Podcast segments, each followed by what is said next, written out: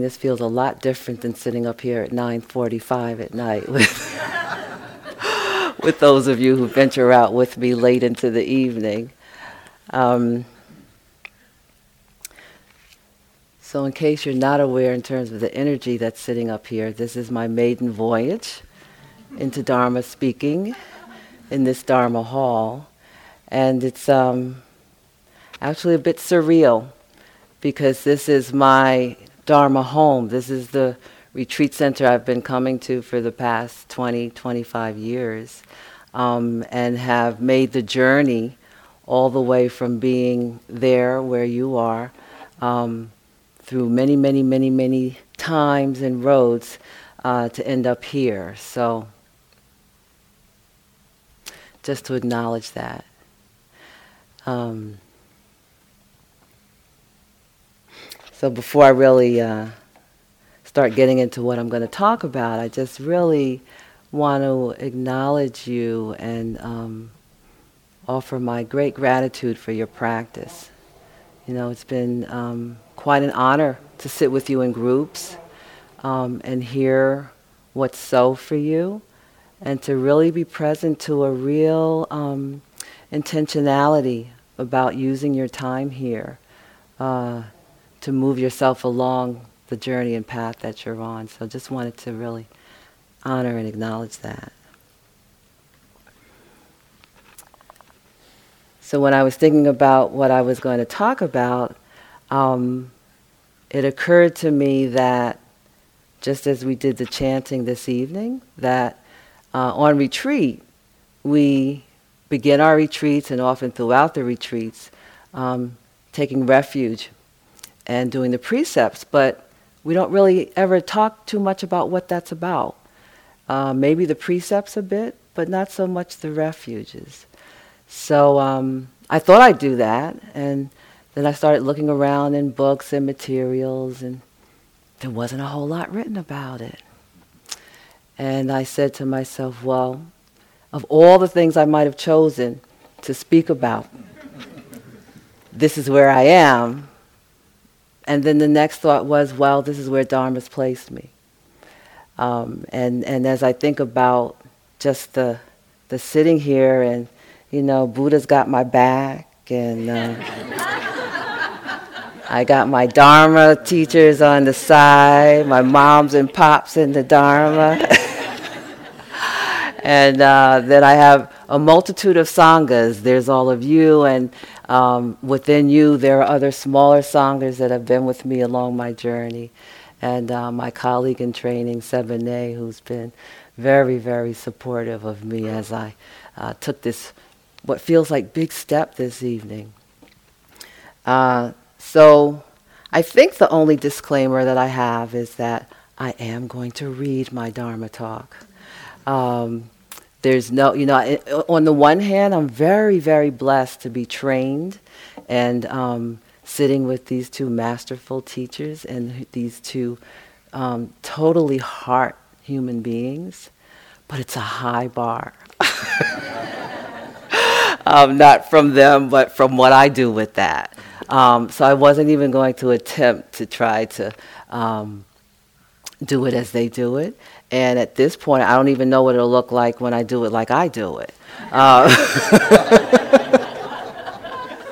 uh, but for tonight, how I'm going to do it is I'm going to read it. And so I'll try to be as interesting and uh, have all the right inflections and all of that. But uh, it's definitely not going to be a Kittisaro either. um,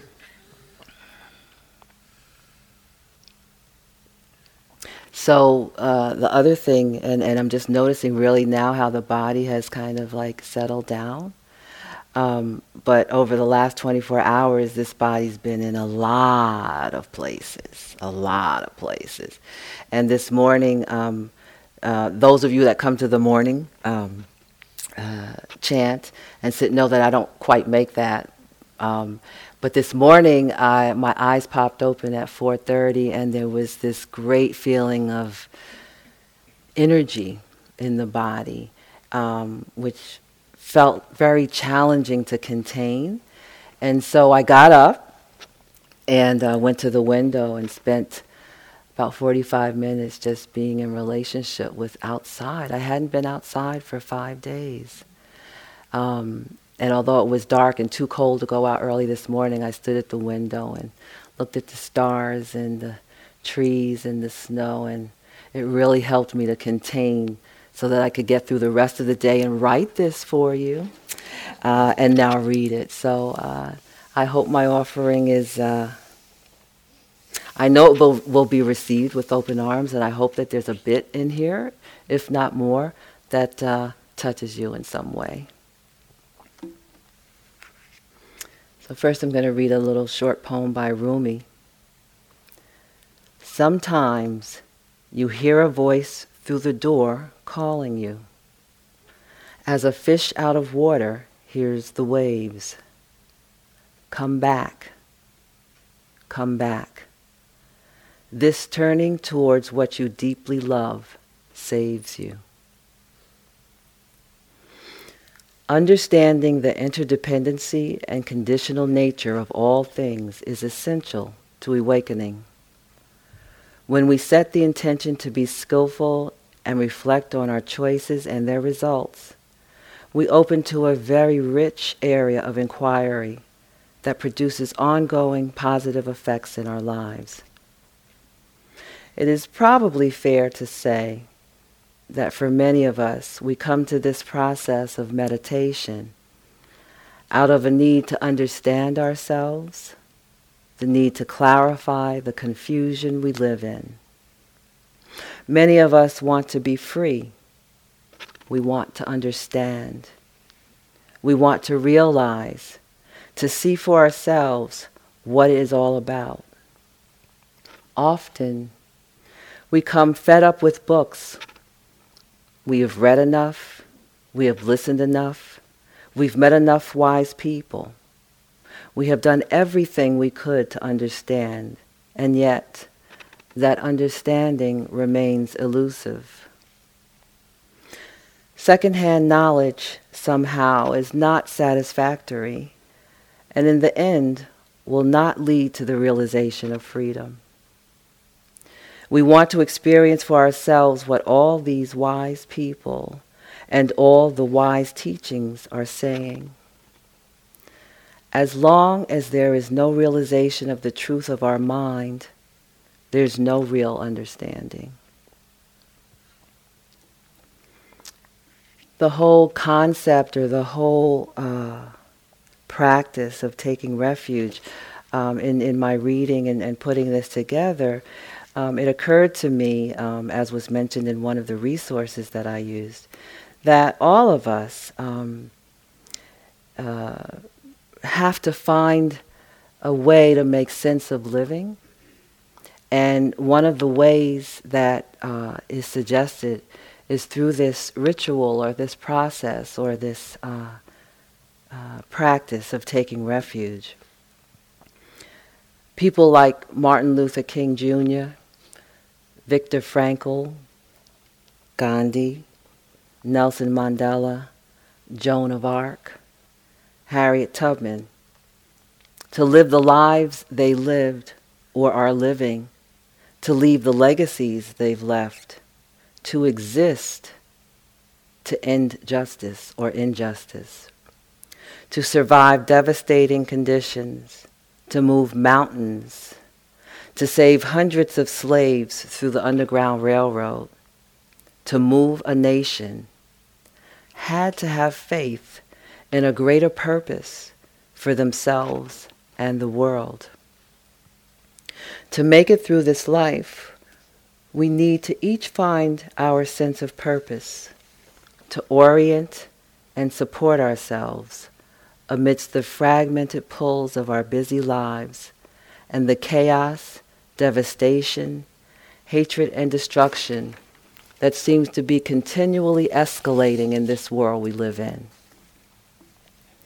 I think for many of us, the ability to remain deluded to the fact that there is much challenge and crisis afoot, and to meet this world as it is and where it is, whether ourselves, the individual, in relationship to our own small worlds, or the larger community of beings, including the earth, we must have some survival tools that actually allow us to thrive and be a contribution to others. We can begin here by taking refuge. Refuge offers support for our journey as we move through the 10,000 joys and the 10,000 sorrows in a lifetime, through gain and loss, through peace and chaos. In taking refuge, we reaffirm and remember our sacred connection with the world. Refuge is not necessarily religious. Refuge can be as simple as making conscious our trust in a lineage of teachings.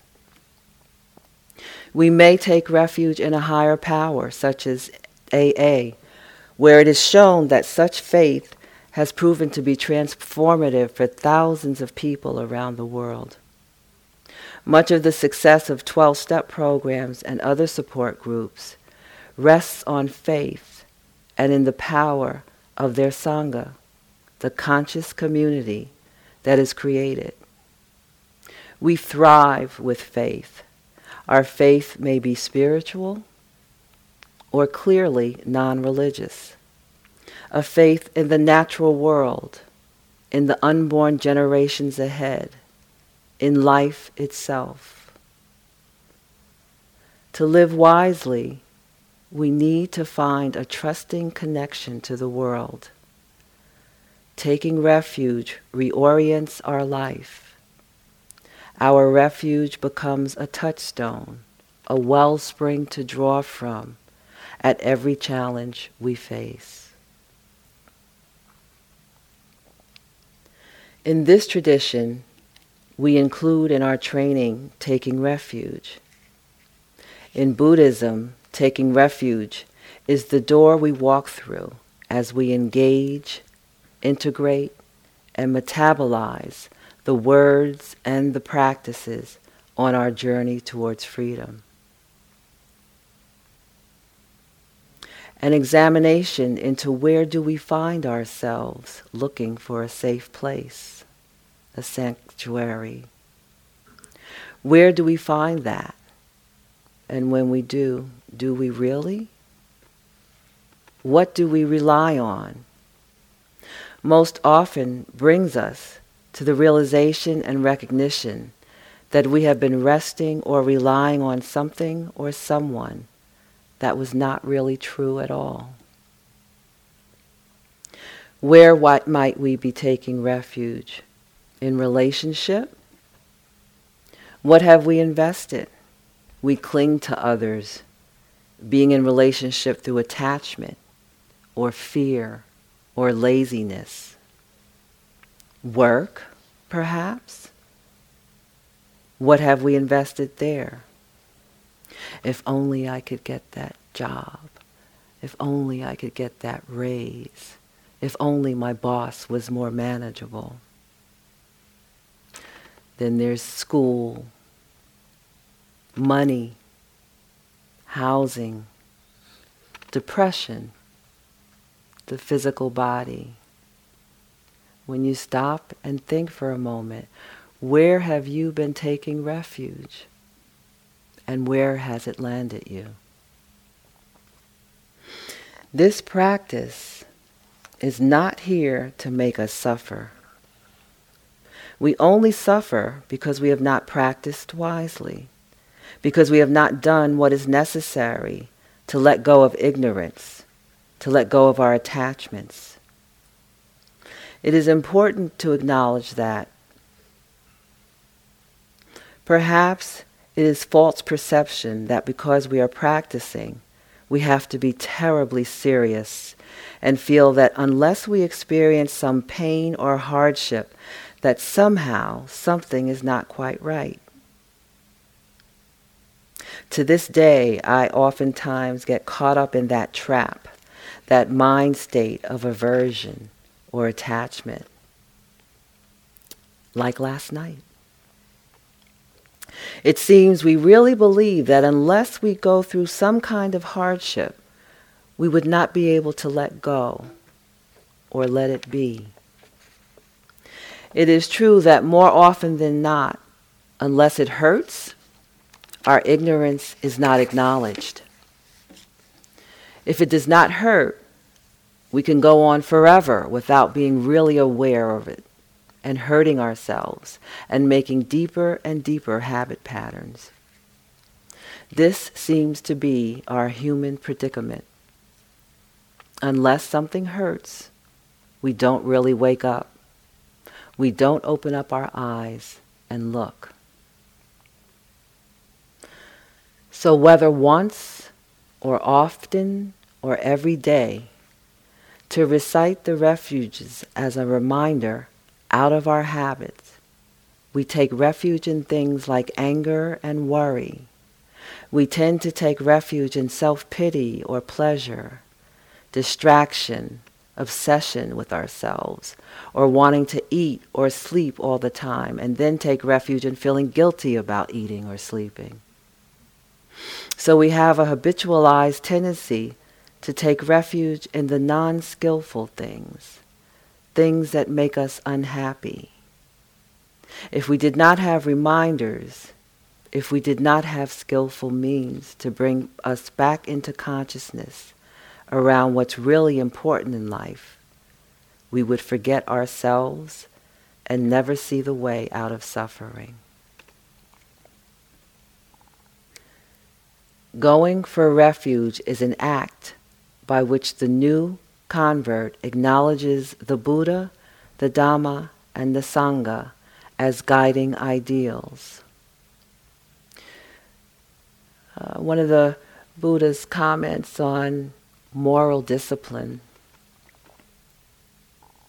There are, O monks, eight streams of merit, streams of the wholesome, nourishments of happiness that are heavenly, ripening in happiness, conducive to heaven, and that lead to whatever is wished for, loved, and agreeable to one's welfare and happiness.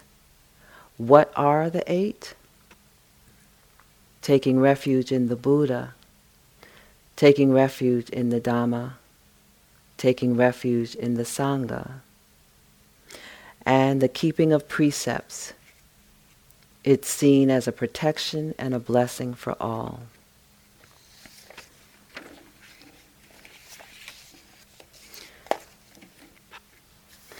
The parable of the raft from the Majjhima Nikaya. Monks, I will teach you the parable of the raft, for getting across, not for retaining. It is like a man who, going on a journey, sees a great stretch of water the near bank with dangers and fears, but there is neither a boat for crossing over nor a bridge across. It occurs to him that to cross over from the perils of this bank to the security of the farther bank, he should fashion a raft out of sticks and branches, and depending on the raft, cross over to safety. When he has done that, it occurs to him that the raft has been very useful, and he wonders if he ought to take it with him on his head or on his shoulders. What do you think, monks? That the man is doing what should he do? What should excuse me, that the man is doing what he should be done to the raft? No, Lord. What should that man do, monks? When he has crossed over to the beyond, he must leave the raft and proceed on his journey. Monks, a man doing this would be doing what should be done to the raft. In this way I have taught you. Dhamma, like the parable of the raft, for getting across, not for retaining.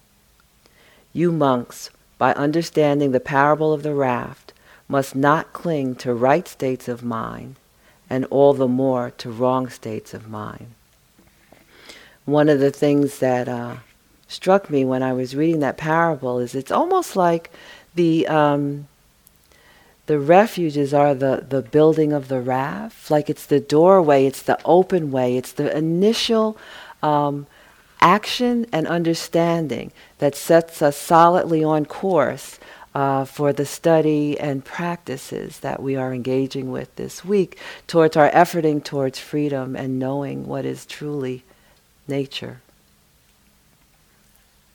If the foundation is not strong, if you build like a rickety old raft, you're not going to make it across.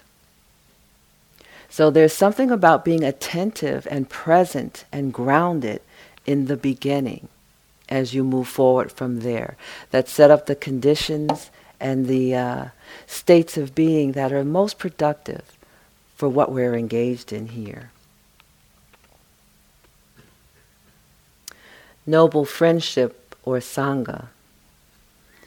Then the Venerable Ananda approached the Lord, prostrated himself, and sat to one side. Sitting there, the Venerable Ananda said to the Lord, Half of this holy life, Lord, is good and noble friends, companionship with the good, association with the good. Do not say that, Ananda. It is the whole of this holy life, this friendship, companionship, and association with the good. Perhaps for many of you by now, you have begun to recognize that you are not learning a whole lot that's new. It is more like you are in the process of remembering. The spiritual truths are not out there somewhere in a book, in a talk, on a video, not something you sign on for.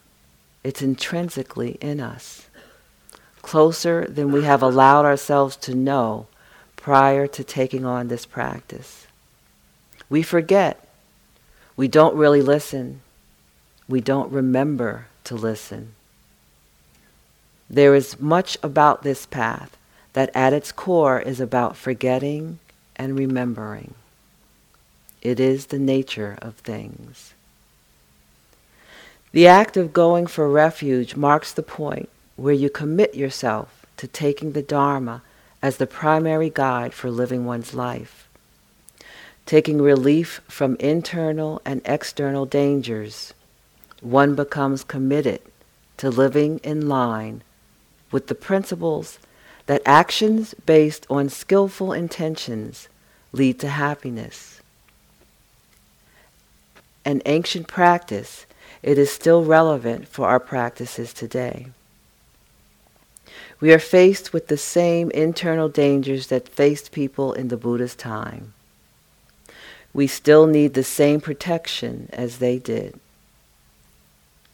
When we take refuge, it is essentially an act of taking refuge in the doctrine of karma.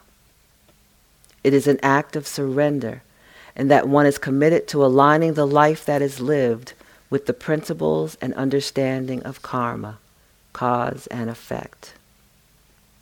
To take refuge in this way ultimately means to take refuge in the quality of our intentions, for that's where the essence of karma lies.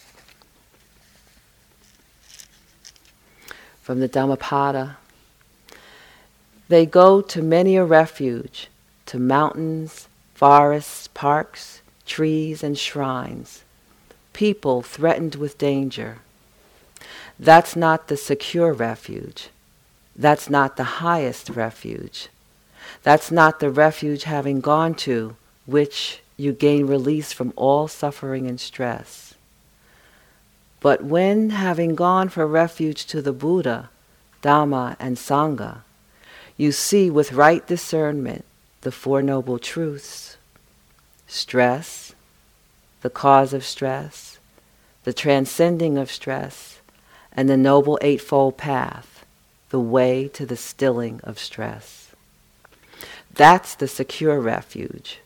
That, the highest refuge, that is the refuge, having gone to which you gain release from all suffering and stress. There are a number of ways to help us remember meditation, collective rituals, being in nature, reconnecting with a sense of spirit and aliveness. In this tradition, the first step in taking us towards the remembering who we really are is the taking of refuge. Refuge in the Buddha, the Dharma, and the Sangha.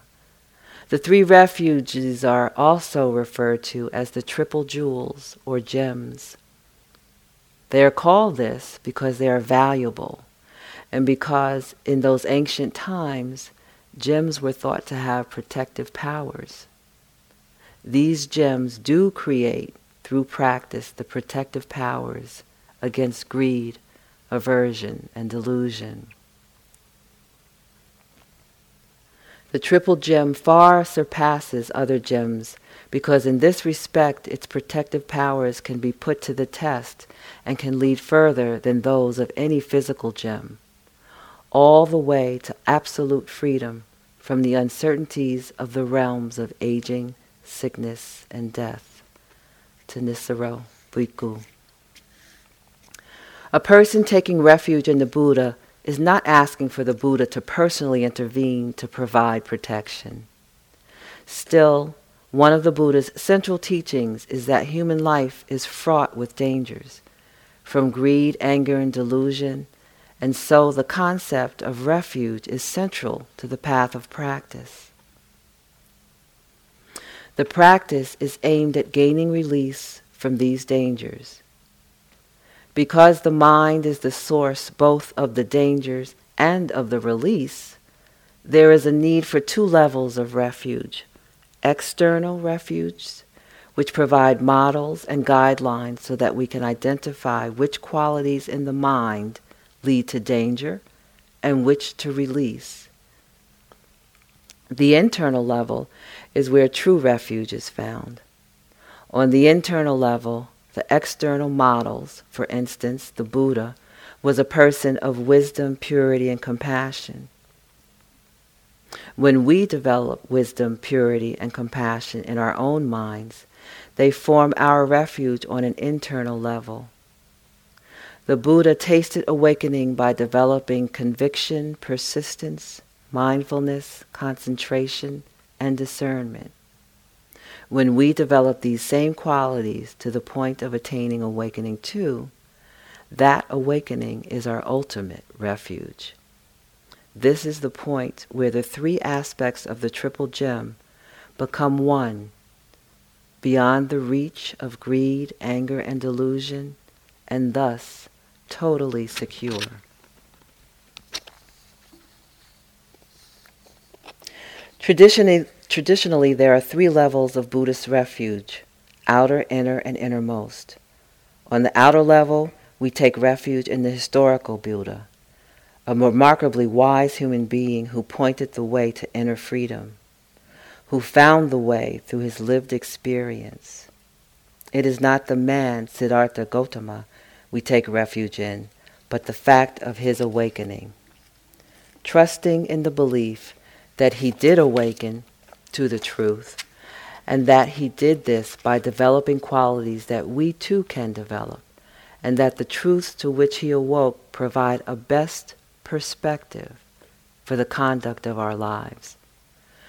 We take refuge in the Dharma, the teachings, the teachings of generosity, compassion, and wisdom that bring, that bring freedom.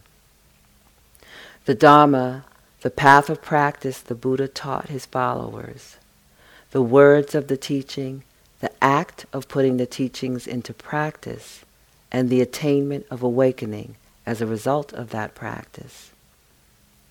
This three pointed understanding of the word Dhamma actually acts as a map directing us on how to take the external refuges and make them internal by learning about the teaching, using them to develop the qualities that the Buddha himself used to attain awakening, and then causing the realization of the same release from the dangers that he found in the quality of freedom that we can touch inside.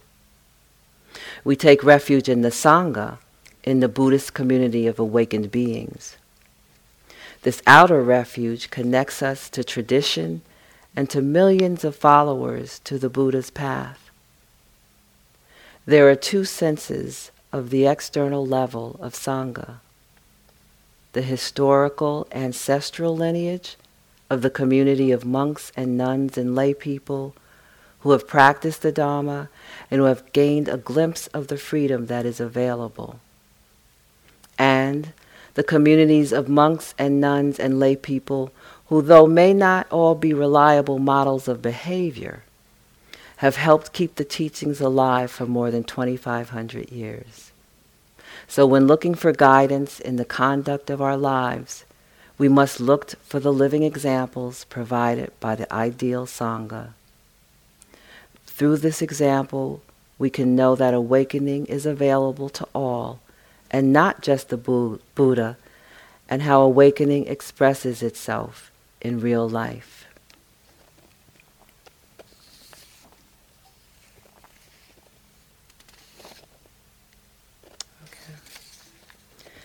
taking the inner refuge of the Buddha. Taking the inner refuge, we shift from the historical Buddha to the Buddha nature in all beings. We take refuge in the potential for awakening in everyone we meet. The inner refuge of the Dharma shifts from the outer teachings to the inner truth, to seeing things the way they are. We commit ourselves to follow the truth and live in accord with it. The inner Sangha shifts from the Buddhist community to all beings dedicated to awakening. We take refuge in this stream. Taking the innermost refuge to the Buddha, so there's three levels. Here we take refuge in the timeless consciousness and the ultimate taste of freedom. As Ajahn Chah explains, we take refuge in the Buddha but what is this Buddha? When we see with the eye of wisdom, we know that the Buddha is timeless, unborn, unrelated to any body, any history, any place. Buddha is the ground of all being, the realization of the truth of the unmoving mind. The Buddha was not enlightened in India. In fact, he was never enlightened, was never born, and never died. This timeless Buddha is our true home, our abiding place.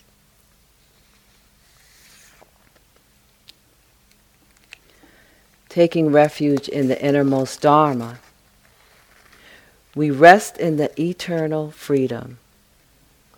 Zen ancestor Huang Po's words proclaim your true nature is something never lost to you, even in the moments of delusion, nor is it gained at the moment of enlightenment. It is the nature of your own mind, the source of all things, your original luminous brilliance. You, the richest person in the world, have been going around laboring and begging when all the while the treasure you seek is within you. It is who you are. To be in touch with the ordinariness of life is something very challenging for us because we are conditioned towards getting our energy through things that are interesting or stimulating, or we focus our attention on the next thing, on what's going to happen next. Unless we have guidance and help from wise people, from people who have an understanding of the path, we tend to do our spiritual practice in the same way as we live life. We are still looking for the excitement, for something special, for the big bang, for the flashing lights, for the super insights that's going to solve all your problems. With practice, there is a change in our relationship with our mind. Being in harmony with Dharma is making peace with whatever is going on now, with the way things are. The natural process of the realization of Dharma is the awareness that life is a constant opportunity to give, to be generous, to be kind, to be in service in whatever situation we are in. As we let go or let be, we don't get caught up and obsessed with ourselves. we can actually be useful. We can help. We can give. We can encourage ourselves and the people around us. When we take refuge in the Buddha, Dhamma, and Sangha, all things become our teacher. Life itself is our teacher, and there comes the realization and proclamation that there is one true nature of which we are all a part.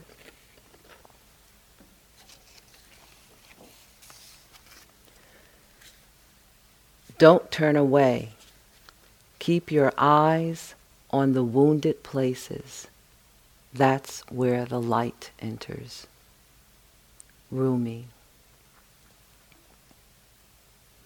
The ritual of taking refuge can transform our consciousness. And one of the resources that I was leaving, the, reading, uh, the story was told about a man who was in jail, uh, who was going to be in prison for a long time, basically. He had a life sentence, and he started studying the Dharma and practicing while he was in prison. Um, and he would use it in relating to conflicts and engaging with the security guards and the other prisoners. And he was doing okay. And his teacher uh, came to prison and offered the precepts for him to take the precepts. So he took the precepts and he took refuge in the Dharma. And uh, a couple of weeks after that, he was transferred to a different prison. And there was a lot, lot, lot of problems at this prison. And he really had to stand on uh, the refuge that he had engaged with when he took refuge and the precepts with his teacher. And uh, what he said uh, in this different environment that was so much more challenging, but where he felt he had the groundedness and understanding to uh, be able to successfully negotiate being in that place that he was was this is what he said everybody's got to have refuge in something to get through here which is very much like life so there you go. Uh, so let's sit a while. Uh, i'm going to read a poem while we're sitting. And then we'll move forth from there for the evening.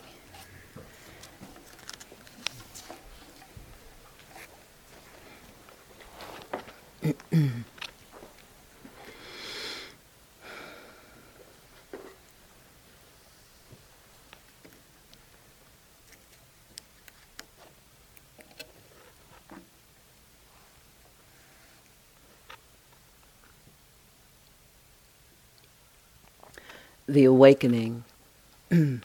Author is unknown.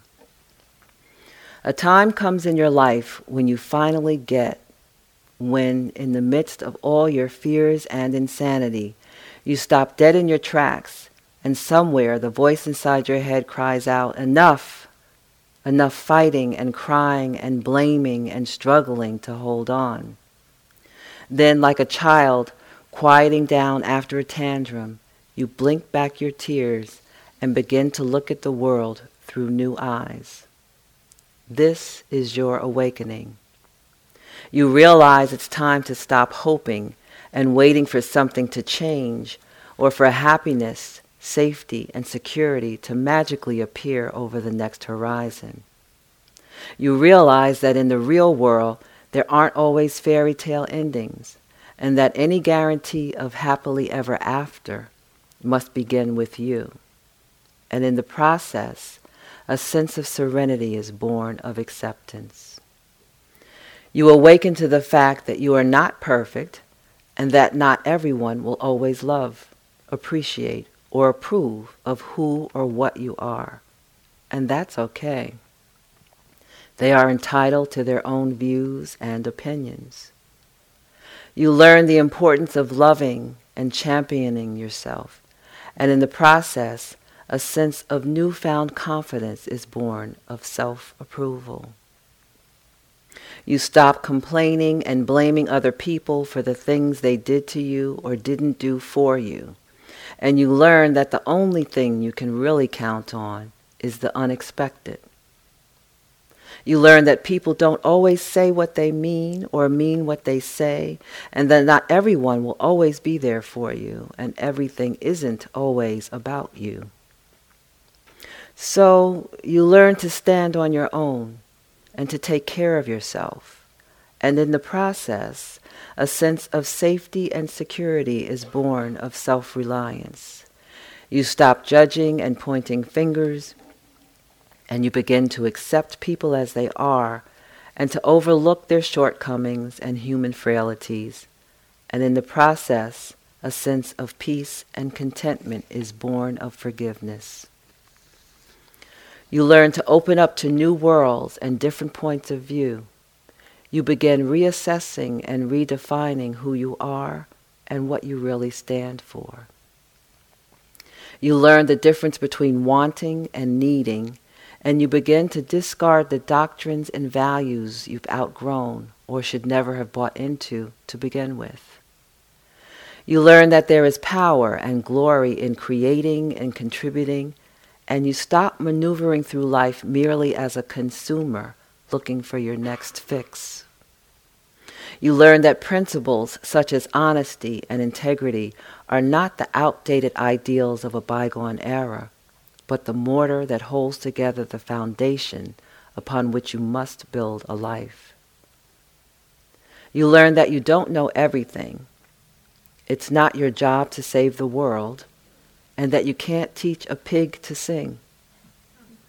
You learn the only cross to bear is the one you choose to carry, and that martyrs get burned at the stake. Then you learn about love you learn to look at relationships as they really are and not as you would have them be. You learn that alone does not mean lonely. You stop trying to control people, situations, and outcomes.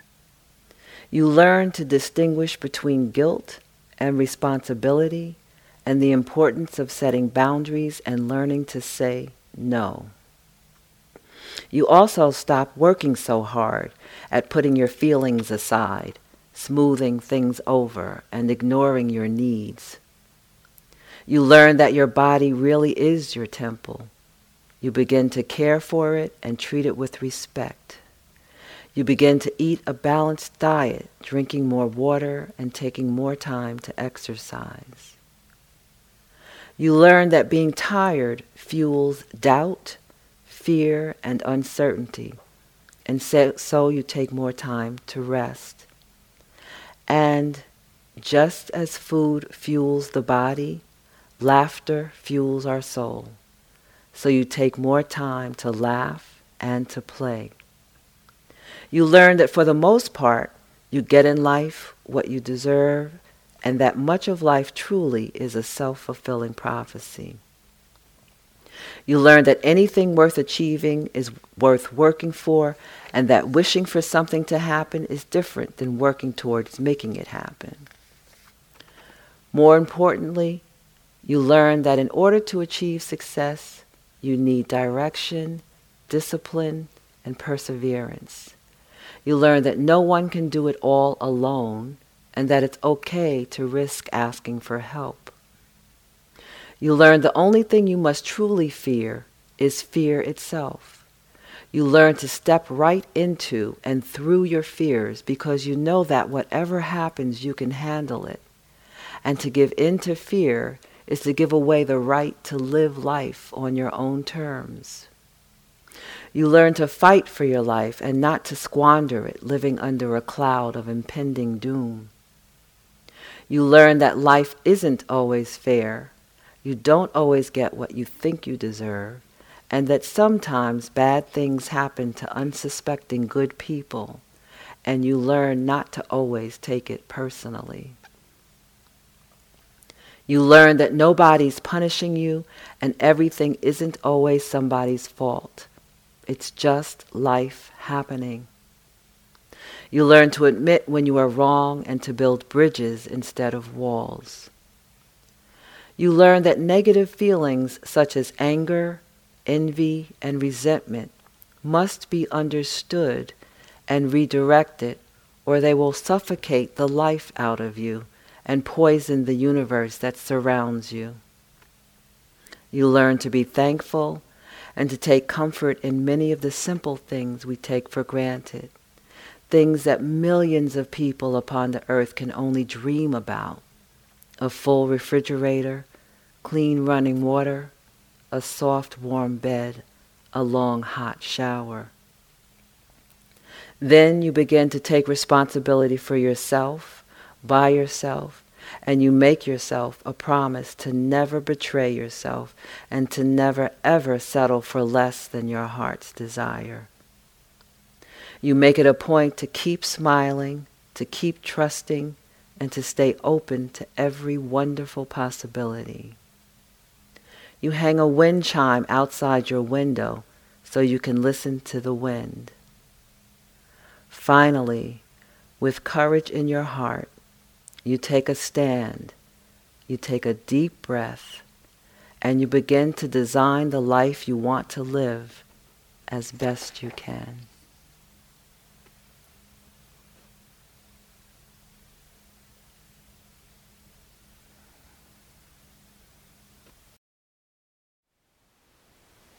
Thank you for listening. To learn how you can support the teachers and Dharma Seed, please visit dharmaseed.org slash donate.